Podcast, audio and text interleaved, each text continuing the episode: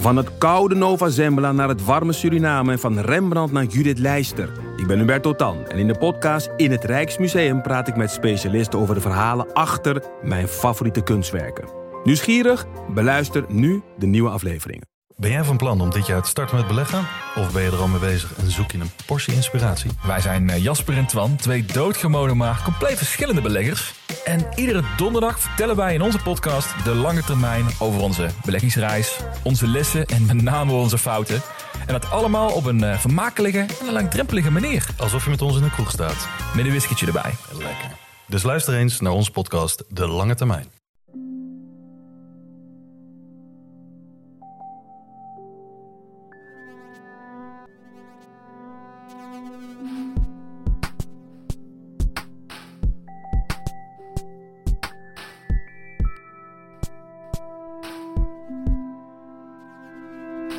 Hey, ik ben Pieter van Relaas. In Relaas hoor je waar gebeurde verhalen en die worden verteld door de mensen die ze zelf hebben meegemaakt. En de verhalen komen tot bij jouw oren dankzij deze podcast en dankzij onze vrienden van de show. Onze nieuwe vriend van deze week is Nick. Nick, dankjewel voor je steun. En nu naar het relaas van Steven. Ja, Steven heeft het niet gemakkelijk gehad. Hij vertelt een coming-of-age verhaal over een moeilijke vaderschap. Gelukkig voor Steven kan hij af en toe eens zelf relativeren.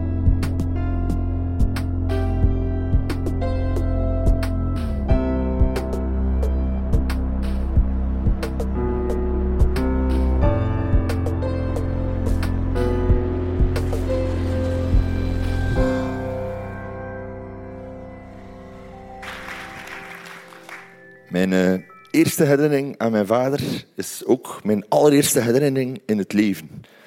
Is eh, 1985, ik ben een jaar of drie, ik moet bijna vier worden.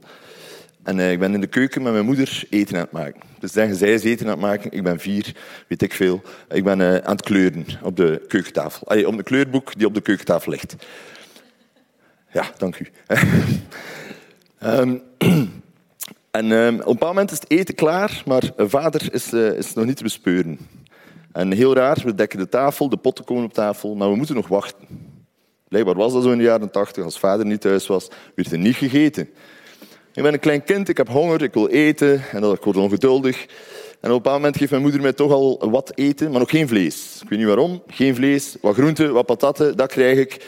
En we wachten, we wachten, we wachten. Vader was gaan werken. Nu, als je mij vraagt, wat deed uw vader? Ik heb geen idee. Ehm, als je de term 12 stielen, 13 ongelukken, ongelukken opzoekt, dan krijg je een foto van mijn vader te zien in de jaren 80. Dat is zo wel zijn ding. Ik weet dat hij op een bepaald moment hondenvoer verkocht, omdat onze living vol lag met zakken hondenvoer. We hadden geen hond. We hadden heel veel hondenvoer. En we wachten en we wachten. En ondertussen krijg ik wel wat vlees. En op een bepaald moment komt mijn vader binnen. En ik weet niet wat er precies gezegd wordt. Het is heel luid. Het is roepen tegen elkaar dan ze doen. Ze maken effectief ruzie. En ik zit lekker te eten. En op een bepaald moment kijk ik op en dan zie ik mijn vader als een soort slow motion, als een soort jaren tachtig film. Een, een, een, ja, er is maar één woord voor. Een backhand uitdelen aan mijn moeder. En als in de films vliegt mijn moeder met haar voeten van de grond. En dat, voor mij gaat dat allemaal in slow motion. Hè. Dat, is, dat is zot. Die valt achterwaarts in de zetel, huilbui, die begint te roepen op elkaar. Ik moet met mijn eten ergens anders gaan zitten. En die roepen de boel bij elkaar. Ik denk, whatever, ik heb eten. Dus, je staat daar niet bij stil als je zo klein bent. Nu, de sfeer was wat om zeep bij ons thuis. Um, maar die zou iets later goed komen, want ik zit in de keuken en mijn moeder wil dingen wegzetten in de kast. Mijn moeder is niet zo groot, dus die moet op de, de stoel gaan staan. En ik was op de grond aan het spelen en mijn vinger lag op de stoel, mijn hand. En ze staat op mijn pink en als ze haar voet opheft, is mijn pinknagel weg. Die was aan haar sleds blijven plakken. Dus we hebben die even gezocht samen met mijn vader, want ineens was hij wel geïnteresseerd in zijn gezin. En we vinden die onderaan haar schoen. Ze verzorgen mij samen. Alles is goed. Ik kijk naar Plons, de gekke kikker, en ik ga naar mijn bed. Dat is zo mijn eerste herinnering aan mijn vader. Um, mijn tweede herinnering aan mijn vader is um, een anderhalf jaar later. Ik ben vijf, bijna zes. En um, ik, uh, ik moet naar het eerste studiejaar. Ik zit al in het eerste studiejaar, denk ik. Ja, ik zit in het eerste studiejaar. Zeer belangrijk. Um, en op een dag, heel raar, ben ik thuis met mijn vader. En dat is niet normaal. Mijn moeder was de huisvrouw. Mijn vader moest een van zijn twaalf jobs gaan doen. En ik ben thuis met hem en hij is gelijk heel opgewekt en is dingen aan het inpakken. Dan denk ik, oké, we gaan misschien ergens naartoe, wie weet. Dat kan nog leuk worden. En hij blijft maar inpakken en ik merk dat het alleen maar spullen van mij zijn. Kleren van mij, speelgoed van mij, boeken van mij, strips, van alles. In, in een tas, in de auto, heel vrolijk. We stoppen nog ergens onderweg en hij koopt mij vier strips. Ik had nog nooit vier strips in één keer gekregen. Dat was iets absurds. Ene, als je braaf waart, hè? de zondag. En dan voor de rest nooit. En nu vier. Ik dacht, oh ja, beste dag van mijn leven. Bleek niet zo te zijn. Ehm, mijn vader had het geweldige idee dat hij het gezin eigenlijk niet meer zag zitten. En mijn vader heeft heel mijn boel ingepakt, heeft mij in de auto gezet en is mij gaan afzetten op de Rijksschool voor schipperskinderen. Mensen die dat kennen, dus uh, schipperskinderen is letterlijk wat dat is, kinderen van schippers. Die schippers zijn maanden weg, die droppen hun kinderen op een speciaal daarvoor ingerichte school en na enkele maanden komen hun kinderen terughalen. Mijn vader heeft mij daar afgezet zonder dat hij schipper was. Dat vond ik ook al vrij raar. En nu is vertrokken. Ja. Weg. Niet meer gezien. Was weg. Ik wist van niks. Ik was vijf, ik was zeer in de war. Ik werd in een klas gedropt. Ik kreeg een bed toegedeeld in een grote ruimte. Ik denk zelfs bijna zo groot als hier, met echt honderd bedden naast elkaar. En kreeg ik mijn bedje, mijn grief. Oké, deze is het. Uh, ja, hij zal mij straks wat komen halen. is niet gebeurd. Um, sterker nog, zelfs mijn moeder is mij ook niet komen halen. Mijn moeder is mij wel komen halen, maar aan het einde van het schooljaar. Dus ik heb als vijfjarige ben ik gedropt in een internaat heb ik daar een heel schooljaar doorgebracht, zonder te weten wat er aan de hand was. Af en toe kwam er iemand mij ophalen en dat was de oude buurvrouw van mijn ouders, die toevallig in de buurt van de schipperschool woonde. In Evergem is dat trouwens. En zij had het op zich genomen om mij daar af en toe weg te halen en een weekendje bij haar te houden. En dan heel af en toe kwam op zondag mijn mama mij bezoeken. Ik vond dat raar. Ik vind dat nu nog altijd raar. Ik heb daar nog altijd geen goede uitleg van over gehad voor haar. Maar dat was op dat moment mijn leven. Ik was zeer in de war. Mijn vader heb ik niet meer gezien. Mijn moeder heel af en toe. Het einde van het schooljaar kwam en is mijn moeder mij komen halen met daar een nieuwe man. Dat kon ze maar. Voilà, dat is een nieuwe papa. Hup, we gaan opnieuw beginnen. Uh, ja, sure. Uh, ik doe, moet, moet ik in een internaat blijven? Nee, ga ik niet meer in. Alright, let's go. Wij zijn weg uit dat internaat. Um, nu, grappige was, ik kende die man al. Want mijn ouders woonden uh, in de Lange Steenstraat hier in Gent. En recht over een appartement was Café Folklore. En mijn papa zat daar graag, mijn echte papa. En uh, uh, mijn nieuwe papa was de cafébaas van Café Folklore.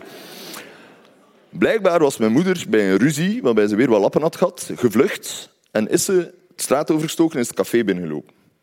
En Jackie, mijn, mijn stiefpa ondertussen, um, die, die zei: Het is goed, blijf maar hier. En daarna is mijn, echte vader verdwenen. Goed. Zover zijn we al.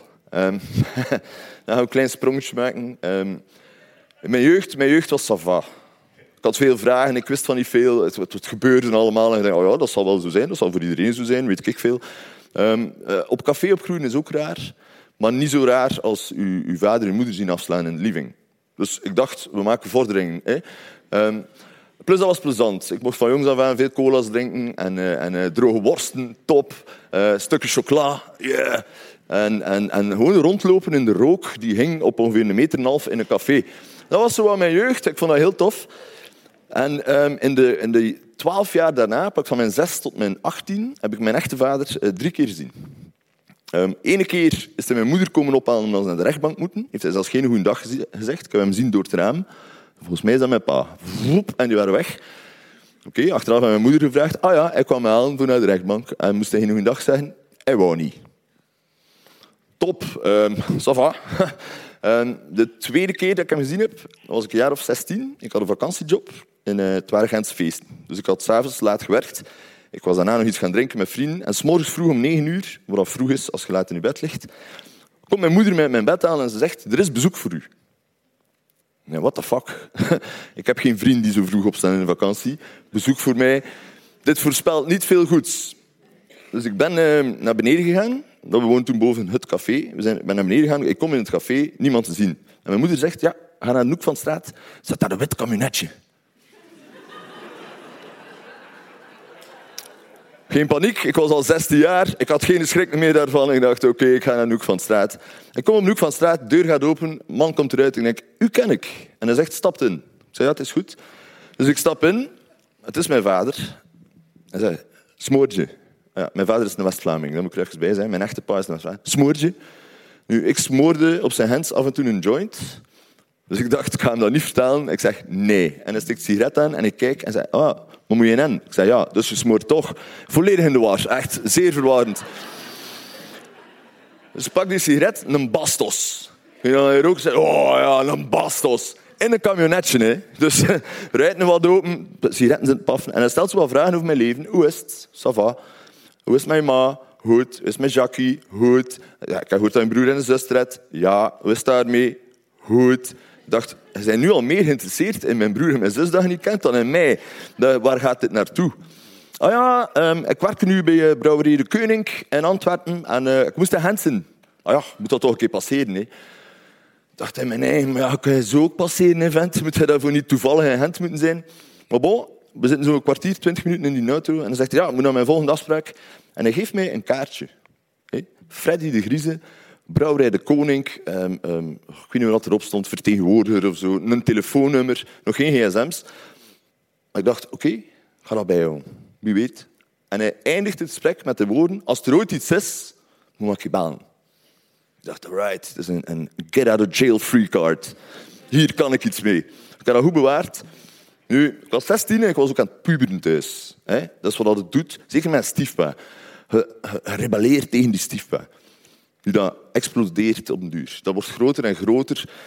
Wij komen wel overeen, wij kwamen wel overeen, maar niet zo goed. Nu komen we heel goed overeen, toen wat minder. En dat werd erger en erger. En ik kreeg een grotere mond en ik werd fysiek ook groter dan hem. Dus dat werd heel moeilijk. En op een dag is dat ontploft en dacht ik, weet wat? Ik ben hier weg. Dus ik heb dat kaartje gepakt, ik heb naar het adres gekeken. Ik ben op de oprit van de autostrade gaan staan met mijn duim omhoog. En ik heb gewoon gelift naar dat adres. En ik heb mijn vader gevonden. Die heeft even geduurd, want hij werkte er al niet meer. 12, 13 ongelukken. Maar ze wisten wel dat zijn stamcafé was. Ben naar daar geweest. Oei, hier zit hij ook niet meer. Ja, hij heeft hier nog een rekening openstaan. Hij, hup, naar de volgende. Ik heb zo heel traject afgelegd, maar ik heb gevonden. En hij was heel vriendelijk, hij was heel lief.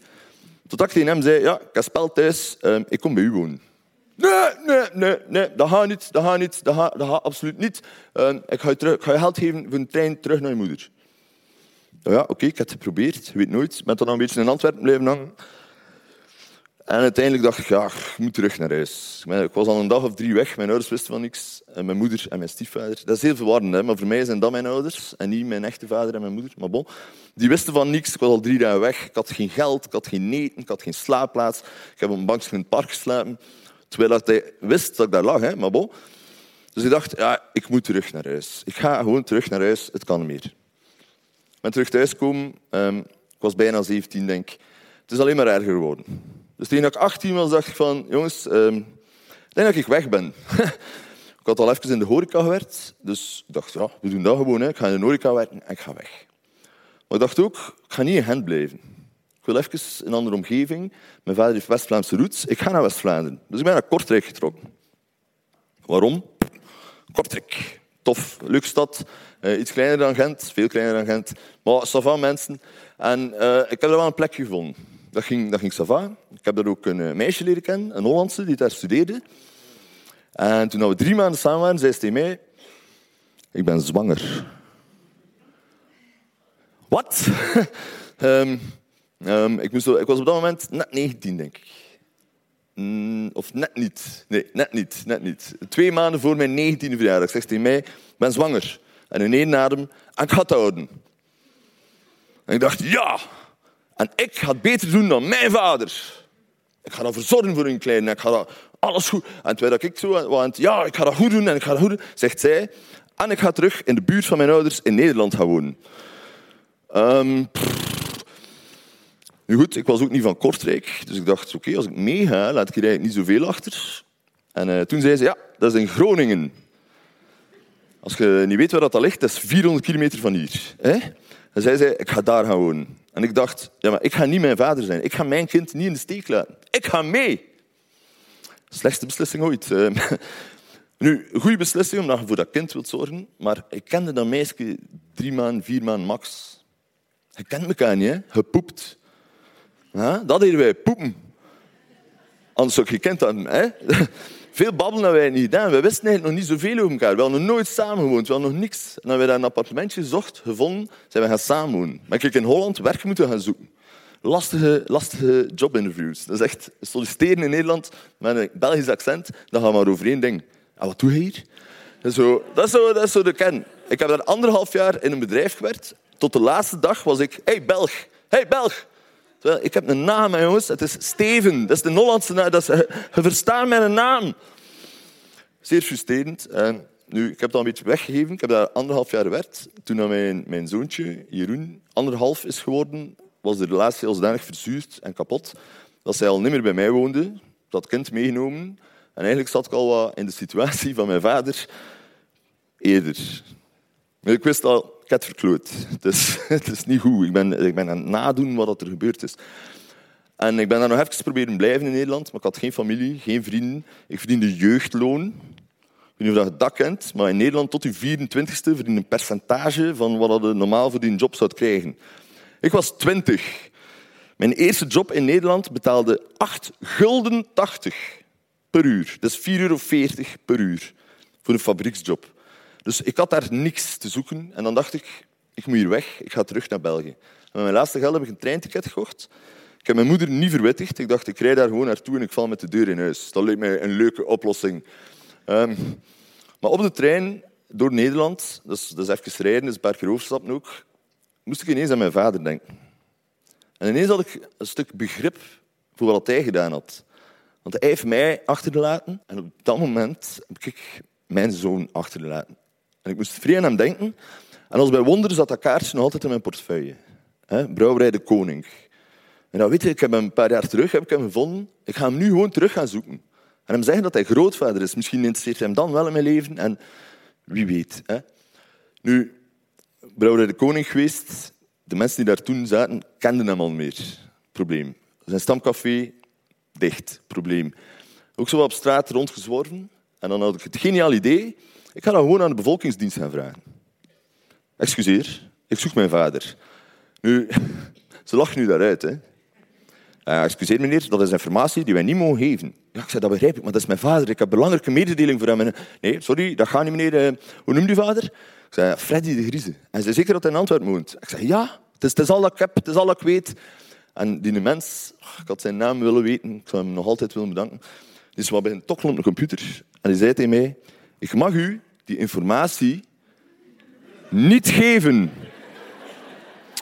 En in is pauze gaan pakken, ik. Eh. Dus ik had, ik had zelfs geen stilo, dus ik heb zo achter zijn bureau een stilo moeten vissen. Zo.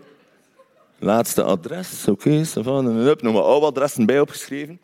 En uh, ik ben met die adressen beginnen zoeken en ik heb hem dan ook uh, teruggevonden. Dat was een speciaal moment. Um, het is een rijhuis, ik bel aan. Duurde even, ik hoor gestommel van een trap. Hij staat daar, mijn hart ging echt honderdduizend. Dat is echt niet normaal. En de deur gaat open en je kent in Harry Potter die spiegel dat je zo je wensen ziet. Hè? Je wensen en je verlangens daarin ziet. Ik keek precies in de spiegel die mij gewoon twintig jaar ouder maakt. Dat zo, dan ben ik, maar ouder. Het is zot. Je voelt direct van, ja, wij zijn, wij zijn verbonden. En uh, ja, hij vraagt mij binnen, heel vriendelijk, even nieuwe vrouw. Magda of zoiets. Uh, eigen interesse in mijn leven, ik niet in dat van hem. Uh, Magda, uh, ah, kom binnen met zijn vertrinken, dit en dat. En hij zegt tegen haar, we gaan even naar boven. Ik ja, dat is goed. Boven, even met hem babbelen. Maar ik heb belangrijk nieuws voor hem. Hè. Ik moet hier iets belangrijks komen vertellen. En we gaan naar boven en een fles rode wijn mee. En we komen boven een soort zolderkamer met gitaren en een box. En hij zet hem en hij begint zo gitaar te spelen. Hij zei, ja, wat komt hij eigenlijk doen? En ondertussen is hij Dire Straits aan het spelen. Heel raar. En ik zei, ja, ik heb groot nieuws. Ah, zegt hij, hadden trouwen. Ik zei, nee jong, veel groter. Ah, ja, nee, ik weet niet. Wat, wat Ik zei, ja, um, zei ik groot nieuws voor u ook. Zeg, jij zegt grootvader. En ik kijk me aan en hij zegt, uh, nee. Denk ik, jawel, ik heb dat kind zien geboren worden. Dat, jij zegt grootvader. Hij zei, nee. Maar hij zei niet van ik. Ja, dat gevoel had ik ook. What the fuck? Maar ik zei, had juist de deur open en dacht dat, dat, dat, dat kik was, maar een beetje ouder. Met wat minder haar, wat langer haar, maar minder. En hè? Nee, maar hij, hij is niet van mij. Ik zeg, maar dat kan niet. Maar ik trek op u. We zijn, zijn even groot, we zijn even dezelfde postuur, dezelfde schoenmaat, hetzelfde gezicht, dezelfde handen, dezelfde... We zijn hetzelfde. Ik zeg, nee. Ik zeg, maar hoe verklaar dat dan? Hij zei van mijn broer. Wat? Ten eerste, ik wist al niet dat er broers in het spel waren. Ik wist dat hij broer zat. Ze waren met zeven of met acht thuis. Ik ken daar geen één van. Ik heb in mijn jeugd zo wat flarden dat we daar ooit geweest zijn. En die waren allemaal muziek aan het spelen. Maar ja, hij zei van Johan. Johan heeft nog bij ons gewoond toen dat slecht ging met hem. Hè, en toen ik gaan werken was, heeft hij met uw ma gepoept. Zeg, maar dat kan niet. Wij, lijken te hard op elkaar. Maar het is mijn broer, zegt hij. Ja, hij lijkt meer op mijn broer dan dat op mij lijkt. Zeg, maar dat kan niet, dat kan niet, dat kan niet. Nu, dat is een probleem. Allee, dat is... Wat, wat, wat, moet ik doen? En dan op een of andere manier, ik was zodanig verbaasd. Ik denk dat ik tien minuten later buiten stond. Met niets. Met, niets. Ik, ik, wist ook niet wat ik moest doen. Het enige dat ik kon denken is, ik moet aan mijn ma vragen. Ik moet aan mijn ma vragen hoe dat, dat kon. Het verhaal klopte wel. Ja, die Johan had bij hen ingewoond. En mijn vader had dan ook tegen mij gezegd, ja, ik kan geen kinderen krijgen. Dat kan niet. En dat heb ik aan mijn ma gevraagd en zei, jawel. dat is een leugen. Maar het grappige is... Um, grappig. ik stond daar buiten in Antwerpen. Ik had ook niks om naar terug te gaan. Ik ben dan in het, het systeem terechtgekomen, de jongerenopvang. Ik ben naar een opvangplek gegaan. Ik ben, een heel lang verhaal. En op een moment in een opvang hebben ze tegen mij gezegd... Ja, maar je zit echt met een zot verhaal. Je moet, je moet je moeder toch contacteren. En ik heb toen een brief geschreven aan mijn moeder. Ze heeft daarop geantwoord. Weken later, dat is echt paniek geweest voor mij. Weken later kreeg ik een brief terug. En dat zij totaal tegenoverstelde van wat mijn vader zei. Maar ja, het is nog altijd woord tegen woord. En het eerste dat ik kon was van, ja, wie ga ik geloven? De man die mij achterlaten heeft en die vertrokken is en die, die alles heeft achtergelaten, of de vrouw die altijd voor mij gezorgd heeft. ik heb toen beslist, ik ga mijn moeder geloven. Maar ergens in je achterhoofd heb je altijd dat stemmetje dat zegt, maar wat als hij de waarheid spreekt? Want dan is mijn wereld echt om zeep. Dan is alles, alles kapot. Goed. Dan uh, gaan we wat door in de tijd. Uh, een paar jaar later, ik heb terug contact met mijn, met mijn moeder. Ik heb dat verhaal met haar besproken. Ik heb beslist om haar kant te kiezen. Maar contact met mijn eigen zoon is wel verwaterd. En gelukkig heb ik mijn huidige vrouw leren kennen. En uh, op een dag zei zij, we gaan daar naartoe. Zonder afspraak, we rijden daar gewoon naartoe. Nou, wederom, het was, het was een déjà vu, want ik had weer een laatste adres van mijn zoon. En daar moest ik dan naartoe rijden. Nu, ik had daar brieven naar geschreven, die zijn nooit toegekomen.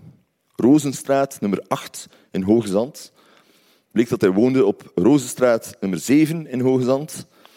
Al mijn brieven nooit gehad, dus dat contact was volledig kapot. Um, want de overburen waren klootzakken, blijkbaar. Weet ik veel, ja, als je een brief krijgt en dat is op, beste Jeroen, en Jeroen woont aan de overkant, dan gaat het toch een brief gaan brengen, denk ik. Hè? Hij heeft ze nooit gehad. Misschien heeft zijn moeder ze gepakt, ik weet het ook niet. En we hebben dat goed gemaakt met mijn zoon. Dat is allemaal goed gekomen. Maar iedere keer dat er zoiets gebeurt, dan moet ik aan mijn vader denken. En misschien heeft hij toch gelijk en misschien is het wel waar. Maar ik heb het altijd laten varen. Ondertussen, eh, twee jaar terug, heb ik eh, nog een kindje gemaakt. Ik dacht, die eerste heb ik verkloot, ik wil nog een kans. Geef mij nog een kans. Ehm, en nu gaat dat wel goed. Um, ondertussen is mijn vrouw opnieuw zwanger. Oh, dank u. Dat is uh, oké. Okay. Ça va, ça va. Je maakt er ook zorgen, ik snap het. Um, en ondertussen heb ik uh, voor heel mijn leven drie echte herinneringen aan mijn vader. En dacht van, ja, wat ga ik daarmee doen? En onlangs kreeg ik uh, in uh, januari kreeg ik een bericht van mijn vrouw. En er staat in, heb een brief van uw vader. Dat is mijn vierde herinnering aan hem. En ik was opgewonden. Ik was op mijn werk. Ik was echt, fuck. Ik werd trouwens in een basisschool, omdat ik zodanig veel kinderleed heb meegemaakt. Ik dacht, ik ga iets goeden voor de kinderen. Ik dacht, ja, ik kan hier niet weg. Ik ben met die kinderen, ik ben toezichter. Ik moet toezicht houden, ik mag niet weglopen. Fuck. Volledig opgewonden ben ik thuisgekomen. En wat bleek? Um, het was geen brief van mijn vader, het was een brief over mijn vader. Om te zeggen dat hij overleden is. Um, al drie maanden voordat ik die brief heb gekregen. Dus geen afscheid, geen, geen DNA meer. Dus kan ook mijn verhaal niet meer, uh, ja, niet meer ontkrachten. Of, kan de waarheid niet meer vinden. En... Um, Sindsdien slaap ik goed. Gewoon weten van, ik ga, ik altijd mijn moeder blijven geloven. En de enige schrik dat ik nog heb, is dat ze op haar sterfbed zou zeggen, ik heb gelogen.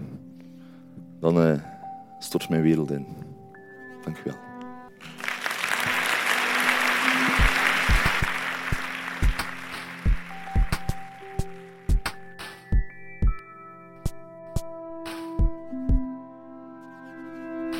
Dat was het relaas van Steven. Hij heeft het verteld op de jubileumeditie van Relaas in juni van 2022.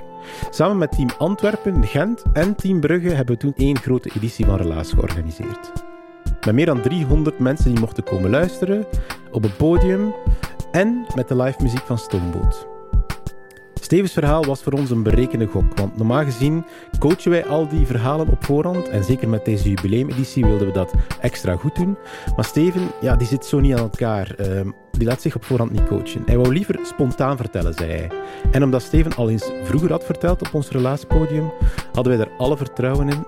En kijk, wat een prachtig verhaal heeft het opgeleverd. Als je trouwens dat andere verhaal van Steven wil horen, het is minstens even straf, um, zoek dan eens op Relaas. Steven kon het zelf ook niet geloven, moet je intippen. Relaas, Steven kon het zelf ook niet geloven en dan kom je dat verhaal ongetwijfeld tegen. Je kan ook ons boek kopen, daar staat het ook in. Ons boek is nog steeds verkrijgbaar in de boekhandel uh, of online via onze website en daar staan onze 20 allerbeste relaasverhalen in neergeschreven. Relaas bestaat dankzij subsidies, giften en vrijwilligers. Kort uitgelegd, wij krijgen subsidies van de dienst Cultuur van de stad Gent en die van de Vlaamse gemeenschap voor het organiseren van onze vertelavonden. En voor onze zoektocht naar uh, bijzondere vertellers en hun verhalen. Onze vrijwilligers die organiseren die vertelavonden in Gent, Brugge, Antwerpen, die coachen vrijwilligers en brengen dat daarna op het podium. En dankzij jullie uiteraard ook. Jullie doen ons aan het podcasten slaan. Dank je wel daarvoor. We krijgen trouwens niks van Spotify of van gelijk welk platform, dus we hangen volledig af van jullie giften en bijzondere vriendschap. dat kan door vriend van de show te worden. Word vriend van de show, dat kan via onze website en daar kan je ons maandelijks steunen met 2,5 euro per maand in ruil voor onze eeuwige vriendschap. Maar als je dat niet doet, dan zien we jou even graag en dan vragen we gewoon even, stuur dit verhaal door naar iemand aan wie dat je moest denken toen je het beluisterde. Dankjewel en tot de volgende relaas.